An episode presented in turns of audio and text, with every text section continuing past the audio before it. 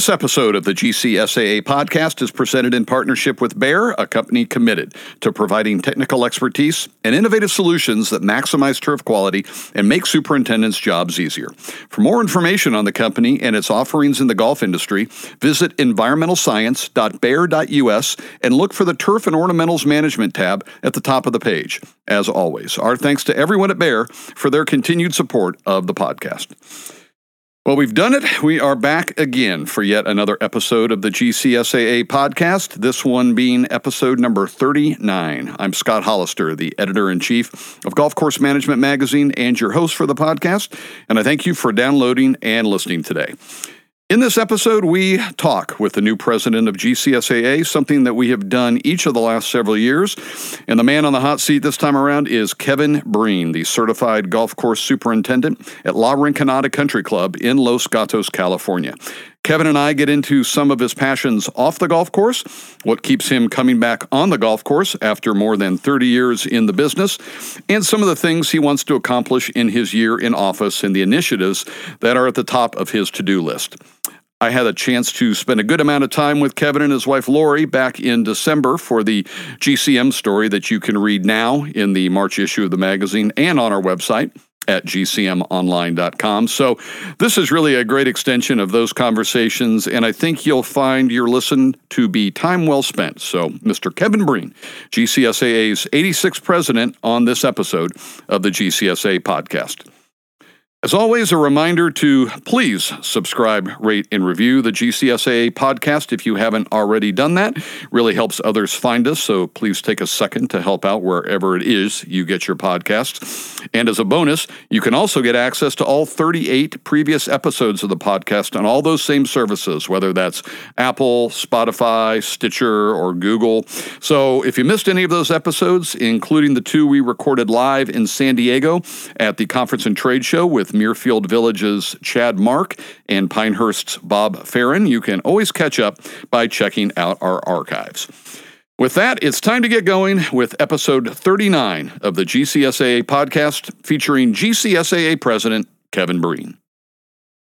Okay, my guest uh, today on this episode of the GCSAA podcast is Kevin Breen. I'm sure uh, many of you listening uh, know Kevin, or at least aware of Kevin. His face was on the cover of the March issue of GCM, so you probably saw it there. Uh, Kevin is the certified golf course superintendent at La Rinconada Country Club in Los Gatos, California, just south of San Jose. 31 year GCSAA member, and for the purposes of this podcast, he is uh, the recently elected 86th president of GCSAA. Was elected during the uh, uh, recent uh, conference and trade show in San Diego. Uh, and Kevin, I think you are the first president to ever be elected virtually. So I know yeah. some listeners may know why uh, you were unable to join us in uh, San Diego, and I don't want to spend too much time on this, but at least let you uh, kind of explain uh, uh, why why you were unable to uh, travel to San Diego and how you're doing now. Well, thanks, Scott. It's great to be with you today, and it it was a really wild time for me right before conference and show. I had two retinal detachments in my right eye. I've never had any real problems with that before. I didn't know much about retinal ter- tears, but I certainly do now, unfortunately. And uh, that prohibited me from traveling. Uh, the procedure that they do, you you can't get in an airplane. You have to lay in a certain position for amount of time so that can heal. And unfortunately, I've now got that designation of uh, not being there for my presidential election, which I, I was very disappointed in. But um, I had to take care of my health.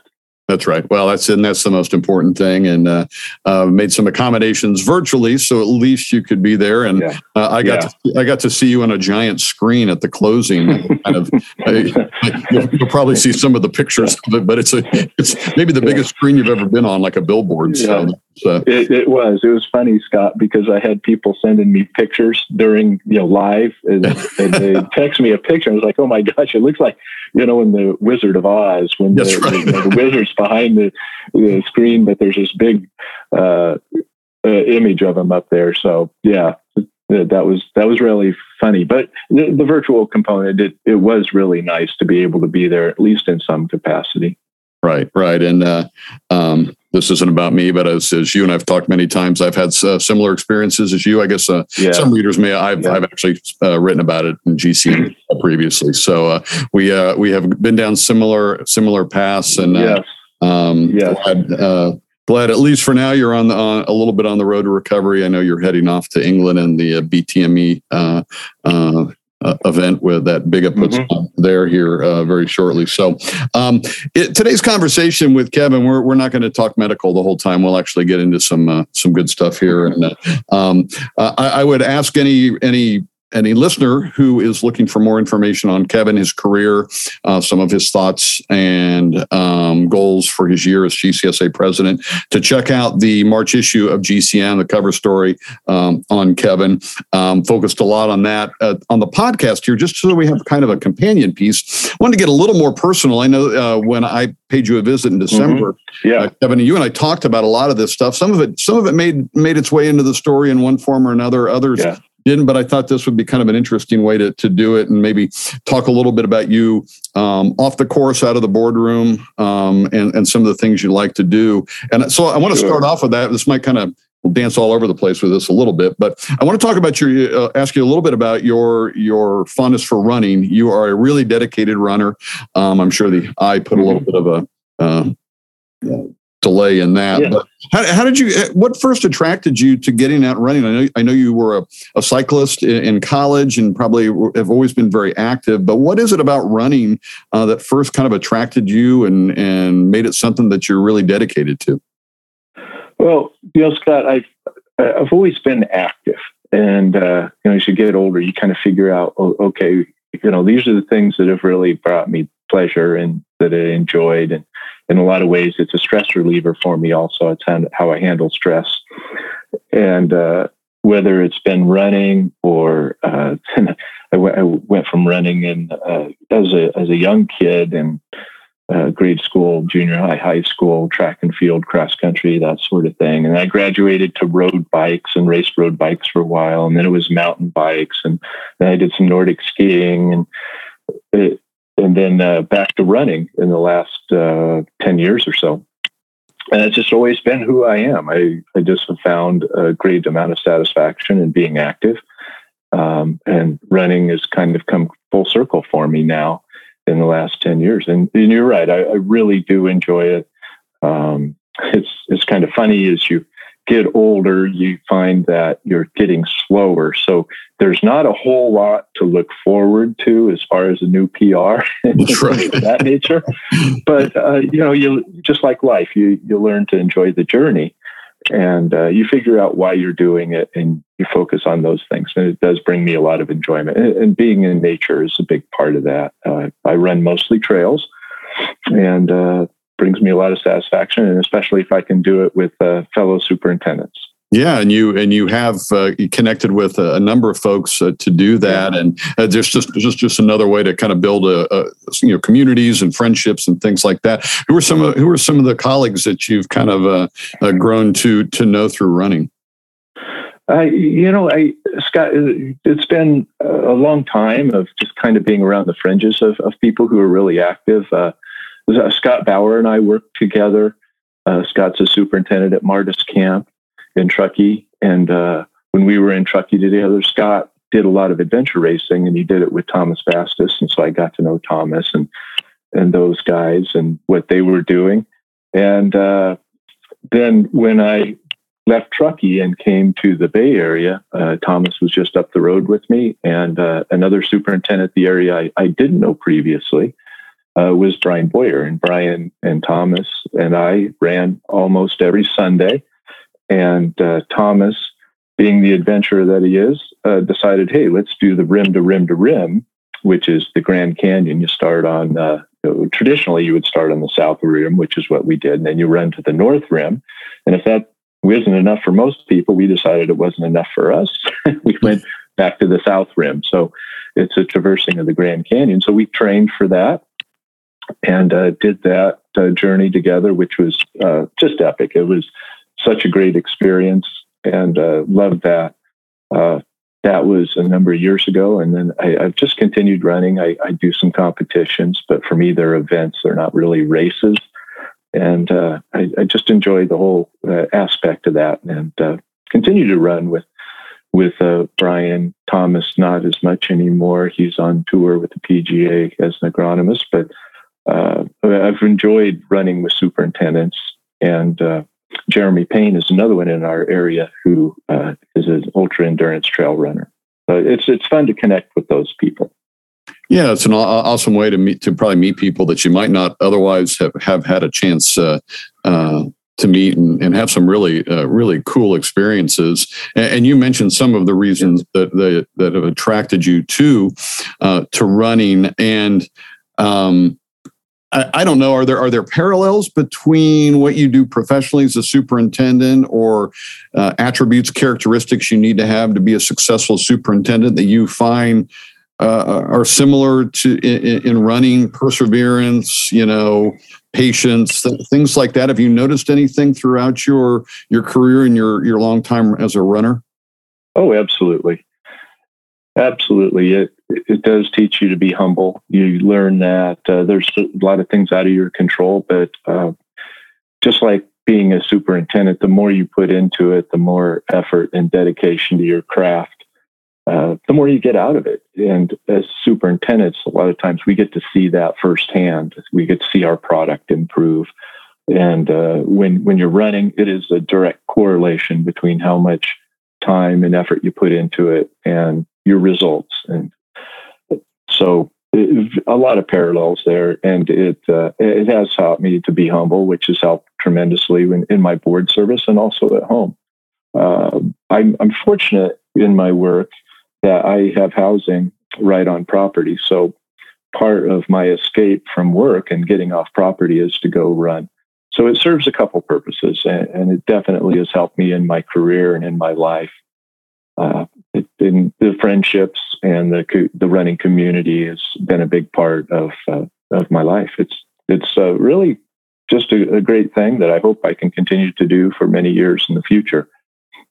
Yeah, it's great, and and now I uh, I, I, think most people listening will be aware that our uh, GCSAA CEO Rhett Evans is also very very active uh, mm-hmm. runner, obviously a, a, mountain climber of, of some acclaim in our in our industry. The two of you uh, ever get a chance to, as you're uh, traveling about, to to get out and run, or during your time on the board, have you had a had a chance to do some of that?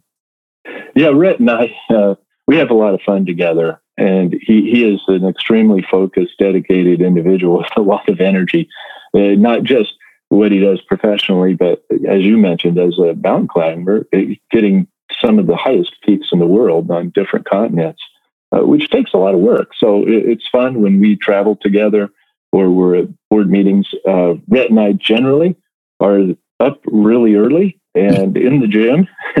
you can find Rhett and uh, we'll hang out, work out together, and, and have a lot of fun. Um, you know, that whole ma- mountain climber uh, scenario that you you, you put out there uh, in your question reminded me also, you know, that was the name of the article, right? Right. Uh, in GCM. And I, I read that article and I thought, you know, how lucky am I to have that kind of career and live in such fantastic places and have those great life experiences and adventures. I, you know, it just doesn't happen for everyone. And as you mentioned, you know, that balance of career, personal endeavors is a, is a hard one to balance. And you know, fortunately, I, I have a wonderful wife, two fantastic daughters, two special grandchildren, and you know, I've worked my dream job. I I, I really have. I've been in situations where uh, not many people get get to go in beautiful places with great golf courses, and uh, now being chosen by my peers to lead our association, I, I just think you know how how lucky is that? I'm so grateful for for it all. Yeah, especially I, I know, and, and, we touched on this in the article. Um, you know, part of your plan, you and Lori's plan, was to to live that kind of mountain resort lifestyle mm-hmm. as you guys got out of college and began your uh, began your life together. And um, I mean, that has to be gratifying to you, I, I, would guess, that you had something you wanted to do that you hoped would work out, and to have it actually hope uh, work out the way that you hoped it would, and, and to get to kind of experience some of those unique um, mm-hmm. uh, those unique environments, both personally and professionally. Oh yeah, yeah, it couldn't.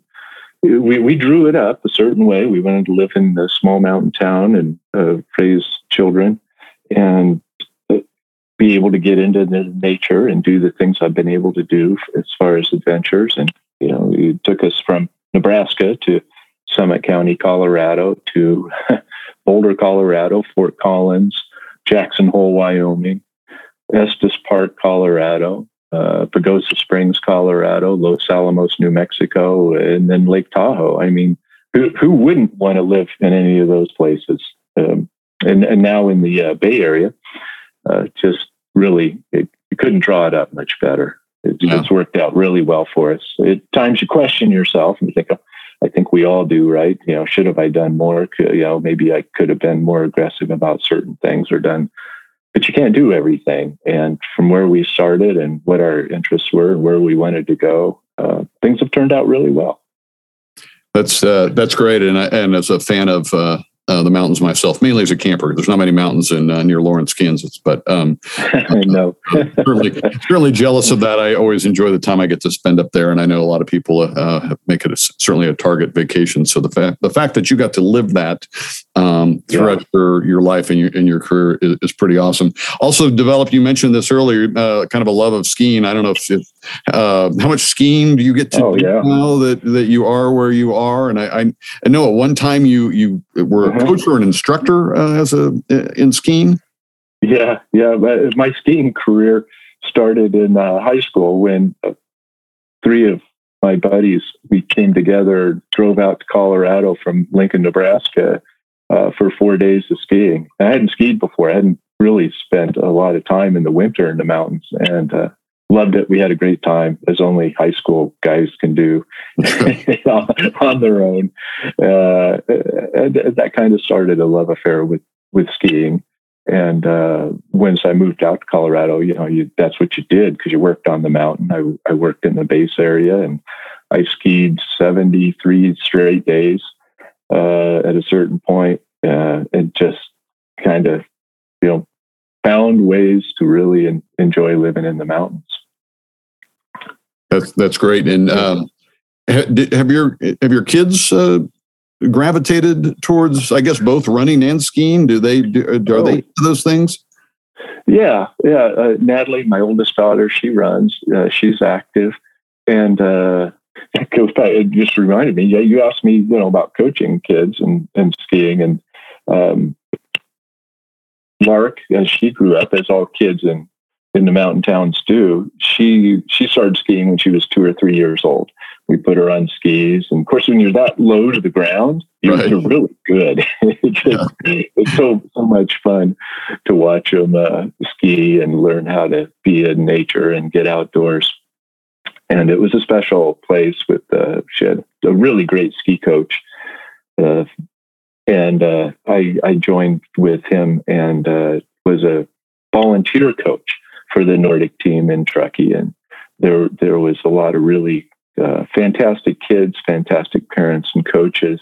Uh, this late, latest latest Olympics, uh, Halva, uh, sorry, Hannah Halverson, who uh, Lark skied with, uh, was on the Olympic team this year. So it was great to see a local kid that we we knew uh, make it to the Olympics, which which was really cool. So I, I'm not uh, a coach coach kind of thing. I was more of a parent volunteer, and I just cheered on the kids and made sure they were having fun, and uh, which is what really what it's all about. Right. Is, is, the kids they'll continue to do it and work hard, and that's a sport, Nordic skiing, that you do have to work really hard at. It's it's not an easy sport, but uh, the kids they find that they're having fun and they want to keep doing it, and they're willing then to put in the hard work, and that that was really key to the success. And I, I've learned a lot through that process of you know keep it fun first, uh, especially for kids. Don't make it too serious because right. they won't they won't do it. That's that's where the burnout happens. And it's got to be fun. They, it's got to be their thing, their idea. And then you just if you can just keep them having fun, they'll they'll keep doing it and they'll get better. Yeah. it's, it's really a simple process. We as parents, I I think in coaches sometimes too too we get in the way of that, and that that's too bad. Keep it fun. Yeah, and, and parallels to the game of golf as well. As I mean, it's a game you can start, you can pick up yeah. at a very early age, and um, obviously takes some practice and some dedication to get better. And you can also participate it in the you know uh, throughout most of your life. And I, am sure that you know, the, the skiing your speeds and, and the difficulty of the runs mm-hmm. you're selecting as the older you get probably uh, uh, probably revert back to what you started on. But uh, uh, some parallels there between your you know between that the, the two activities. Yes very much. Yeah. Um, i want to do um, switch gears a, a little bit, um, and you have also throughout your career, um, you know, really placed an emphasis on environmental sustainability in, in the in the work that mm-hmm. you do. And some of that's been a product of the yeah. places that you have been and the sensitivities and of of the people that live in the, in those areas. Some of it's your own background, uh, uh, I assume, um, as someone in the we talked about in, in the GCM story about your uh, your meteorology degree, um, which was your your first degree um, yeah. before getting in, into turfgrass. Um, do you have you uh, have you always been interested in in the in I guess green activities to use a really overused you know description of the the broader world? And and how much do you credit your love of weather and your interest in science and fascination by that stuff with kind of fostering that sort of interest? Yes that's a really good question because it's it's always been part of who I am. I, I've just always enjoyed being outdoors uh, as a kid. You know, mom yells at you because you're getting too crazy inside with your brother and she says, take it outside, go outside. And she rarely had to say that to me. I, when she did, it's like, oh, thank God, I want to get out of here. Yeah. Uh, so, so I just have always enjoyed being outdoors. Um, and I, I think that was a heightened sensibility that I had growing up. And, uh, that I just learned to really appreciate uh, nature and the, the, the processes that go into how ecosystems work. And so, getting into my career as a superintendent, it just came naturally. And being in places that uh, required a heightened environmental sensitivity, uh, maybe due to permitting or the sensitivity of a mountain environment, it, I had that heightened sense already in me. And then that just continued to grow. And I found new ways of doing things, things that were more environmentally friendly.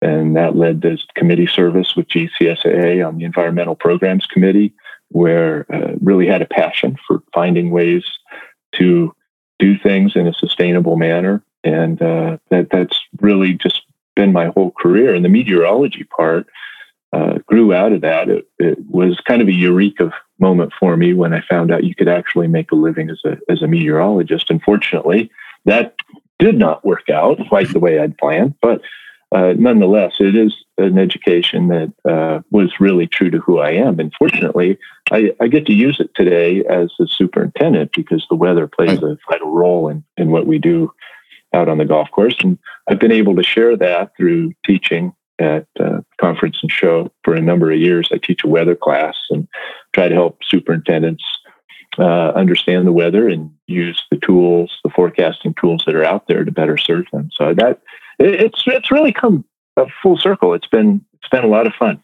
It's been good.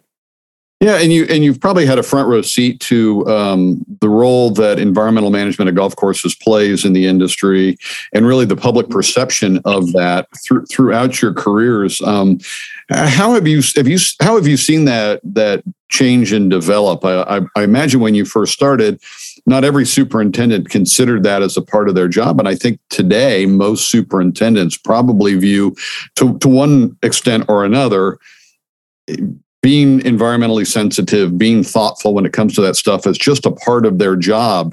Uh, and also, I mean, the public perception probably when you first started, I mean, there's there was obviously the the mis the misperceptions about how how golf courses are maintained and the use of products and the use of water and things like that. And there's probably been a transformation there. Have have you been able? Have you seen that um, develop throughout throughout your career? Yes, I have. I've I've seen us get much better at telling our stories and who we are and why we do what we do as superintendents. I think most superintendents are what I would call environmentalists. I, you know, I, I think of an environmentalist, number one, as somebody who's educated. Most superintendents have an education. Uh, a college degree or some sort of uh, diploma that says that they've learned how to do their job well, and, and that is uh, a lot of things that go into maintaining a natural environment. Uh, I, I, think we're well versed in how to do that. So, number one, we're qualified. Number two, there's there's just not any motivation to waste resources. There's no financial incentive. There's uh, no real agronomic reason to do that. If you're over fertilizing, over watering, generally your golf course isn't as good. It's not as healthy. So it really goes to who we are, I think. And I'm proud to say that I'm a superintendent who who is well educated and does take the environment into consideration and does use the resources wisely. And when I talk to people who look at it from the outside, I, I tell them that exact thing, Scott. You know, there's no incentive for me to be wasteful and to uh, be unkind to the environment. You know, we, we want to leave it uh, better than we found it. And uh, most of the time, when you test water that comes into a golf course, you know, what, what do we find?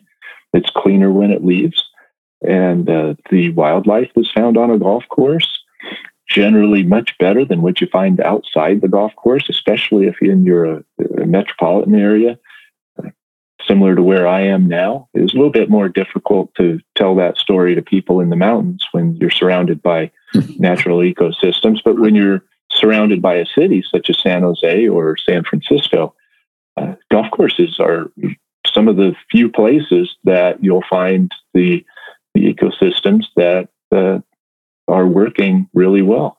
And so I'm proud proud that I'm in an industry that has made a lot of ground there. We're we're getting a lot of the credibility we deserve for doing the right things. Yeah, and a lot, a lot of superintendents obviously are attracted to the job because they like to be outdoors. Just like you, they like to be outdoors. They like to be active. They wanted to find a career. They have an appreciation for the natural environment uh, around them, and so there, there's no desire on, on their part uh, that, that just comes naturally to them. So, uh, to to do what's right for the environment and uh, mm-hmm. in the management of the golf course not only makes sense for for Mother Nature, but it makes sense for the bottom line um, and for for job security. Uh, most guys aren't. Yeah. They're using too much water and using too many products, and that's gonna that's gonna c- catch up with them. So I, I, think it has been, and I use I take that same tack when I when I chat with people uh, uh, about what I do who may who maybe don't know uh, much about golf, and and that's just something. Boy, I, you you see that time and time again as you make your way uh, through this business. You sure do. You sure do. The longer you're in it, the more you realize uh, what, what good stewards we really are. Yeah, well, it's great. Well, listen, I'm going to uh, we're going to take a quick break here and then uh, be right back um, with more with uh, Kevin Breen. So stay tuned. We'll get back to this episode in a moment, but right now, a word from Bayer, the proud sponsor of the GCSAA podcast. You know, Bayer is pleased to support golf course superintendents as they strive to maintain healthy, beautiful, playable turf, and the company is committed to helping superintendents up their turf management game by providing new, innovative solutions that maximize turf quality, along with technical expertise to help superintendents maintain their edge against hard to control turf diseases and damaging insects. Among those innovative solutions is Densicor, the latest DMI fungicide from Bayer designed to control dollar spot, brown patch, anthracnose, snow mold, and gray leaf spot with one simple solution. Another is Tetrino, a game changing insecticide designed as a complete solution for controlling white grubs, annual bluegrass weevil, and other devastating turf insects. And right now, you can save on purchases of both products through May 31st. Just visit My Bayer Rewards at myrewards.cropscience.bayer.com to find out more or to sign up for the program. Always read and follow label instructions, and remember that not all products are registered for use in all states. Our thanks once again to Bayer for their ongoing support of the GCSAA podcast. And now, back to this episode. Okay, welcome back. Here with Kevin Breen, the 86th president of GCSAA, and uh, uh, kind of appreciate that conversation, Kevin. I know you and I talked a lot of the a lot of stuff you and I talked about when I interviewed you for the GCM story. Uh, mm-hmm. Uh, covered some of the same ground, but didn't make its way in the story. So I'm glad we had an opportunity to do that. Um, to wrap up here, I want to talk a little bit about the association and kind of your role as president. There are uh, you know, some um, uh, topics out there just I want to touch on, and let's start with the recently concluded conference and trade show. And I think I would, um, and I think most of us here on, on, staff would equate it, and probably I would imagine the board and others as well, uh, would equate it to a, a movie that's just a, a critical smash um, that um, w- that probably yeah. didn't attract as many as many numbers as say the latest Spider-Man movie or something like that. I think everything uh, everyone was the, what we're hearing from from attendees from exhibitors is very positive yeah. in terms of the experience there. But obviously, because of the pandemic, our first show mm-hmm. back um, numbers were a little down. A lot of appreciation that the show went on as an in-person event this year after going virtual last year. But um, what what what do you what steps do you see the board taking and the, and staff as well as, as we yeah. move forward in in evaluating conference and trade show as a as a key property and um, just kind of let folks know how how we approach those things and how um, you know how we put into into yeah. motion steps that will improve the experience for everyone involved. Sure. Uh, it was great to get together. Uh, everybody except for me, right? with, my, with my eye. I got, the, I got there started with another question, maybe. yeah, but no, the the uh, of course I I pay attention to the surveys and the responses and the things that I've seen on social media. And you're exactly right. The people who were there really enjoyed coming together. It's something that we as human beings uh, we need to do. It's just innately who we are. We enjoy stories. We enjoy getting together face to face. Social media has created communities that are fantastic. They're part of the future. It's part of what will always be in communicating and searching each other out. But that face to face communication, uh, we found through the pandemic that we, we need that for our mental health, for our well being. And that was evident in San Diego, where the people came together, our members and vendors, and everyone enjoyed it. And it was through those groups of community getting together, talking, learning from one another that uh, we really thrive. So I, I think going forward, the shows has evolved in the last few years, and it's going to continue to evolve. It's just so important to GCSAA's business plan and who we are uh, to continue to have a strong conference and show. But there's no doubt it has to change and it will change. Those changes will be uh, forthcoming and they aren't something that, you know, we have a, we being the board and have a crystal ball for these things, Scott. I think the best thing that I can do and the board can do is listen to our members understand that they need to have those environments where they do come together organically and tell their stories, that we realize that uh, virtual communication is, is, is going to remain strong and remain part of uh, what people do to connect with one another and incorporate that into conference and show. And most importantly, maybe uh, listen to our partners, uh, the vendors and the people that are there. Their business plans are changing as well. They're reevaluating uh, where they get their bang for their buck, uh, working with GCSAA. Uh, they've been fantastic, committed partners, and I think they'll be committed in the future. They've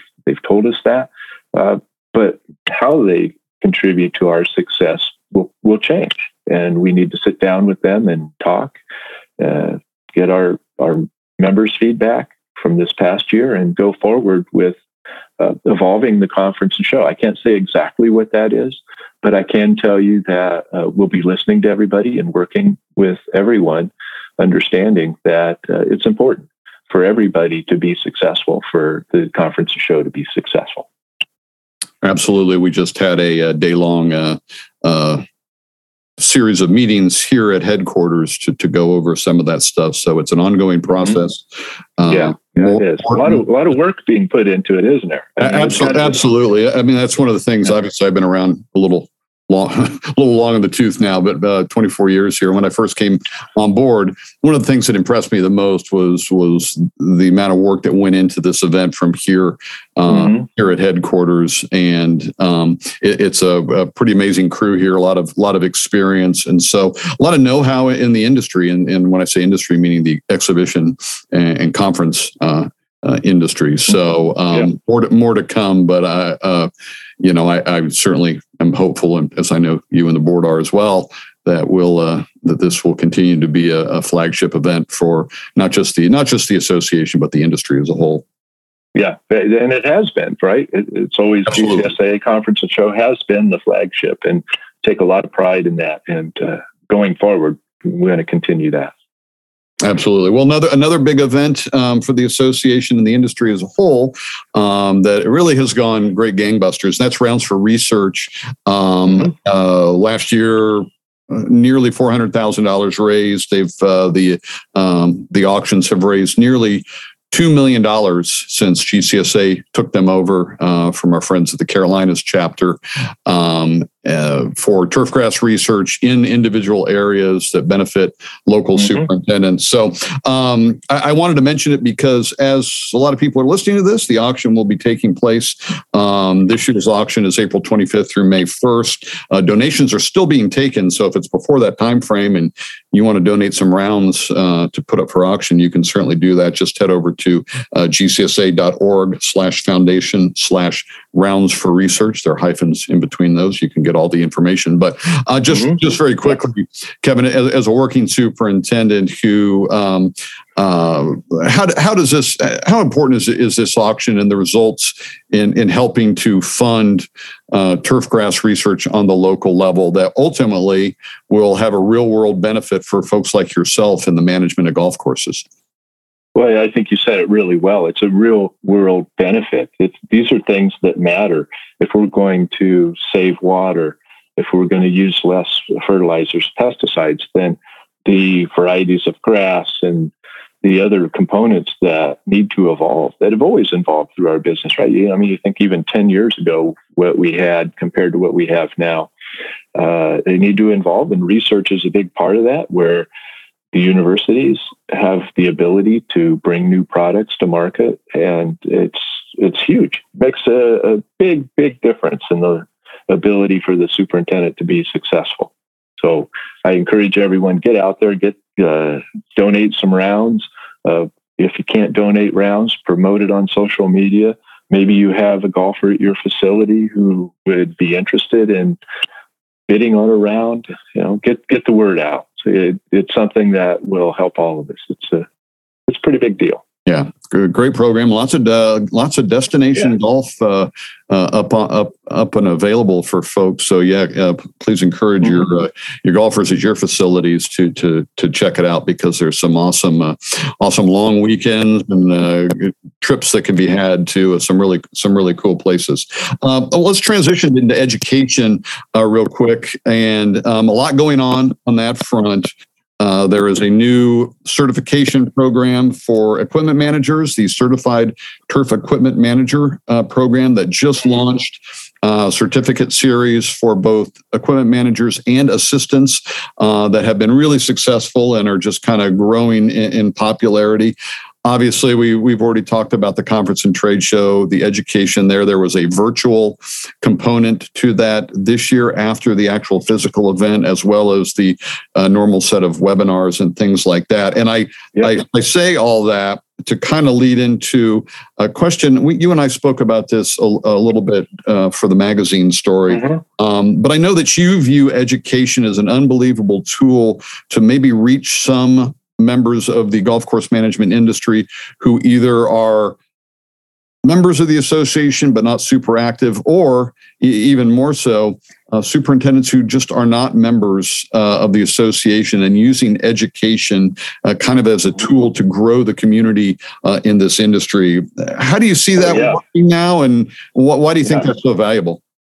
Yeah, absolutely, Scott. Education's always been a bedrock of GCSAA and what we've done, and the spectrum of a person's career uh, and as a member, it, they should mirror one another. So, uh, of course, when you're young, and we, we've got the First Green where we're introducing people to the golf course so they, they get an idea of what the golf course is. And maybe someday they'll look at it as a job, you know, in high school or college. And then we've got the FFA that we're working with, and kind of the same thing. Those are individuals who, in most cases, have some sort of agronomic background, but maybe they never thought of a golf course uh, and now now they're going to be looking for education to spec- get the, specialization in golf course maintenance. And then, then you, I remember, you know, when I was in college, uh, being part of GCSAA and getting the networking and then the things that you don't learn in the classroom, learning through GCSAA. And then early in your career as an assistant, you know, you're working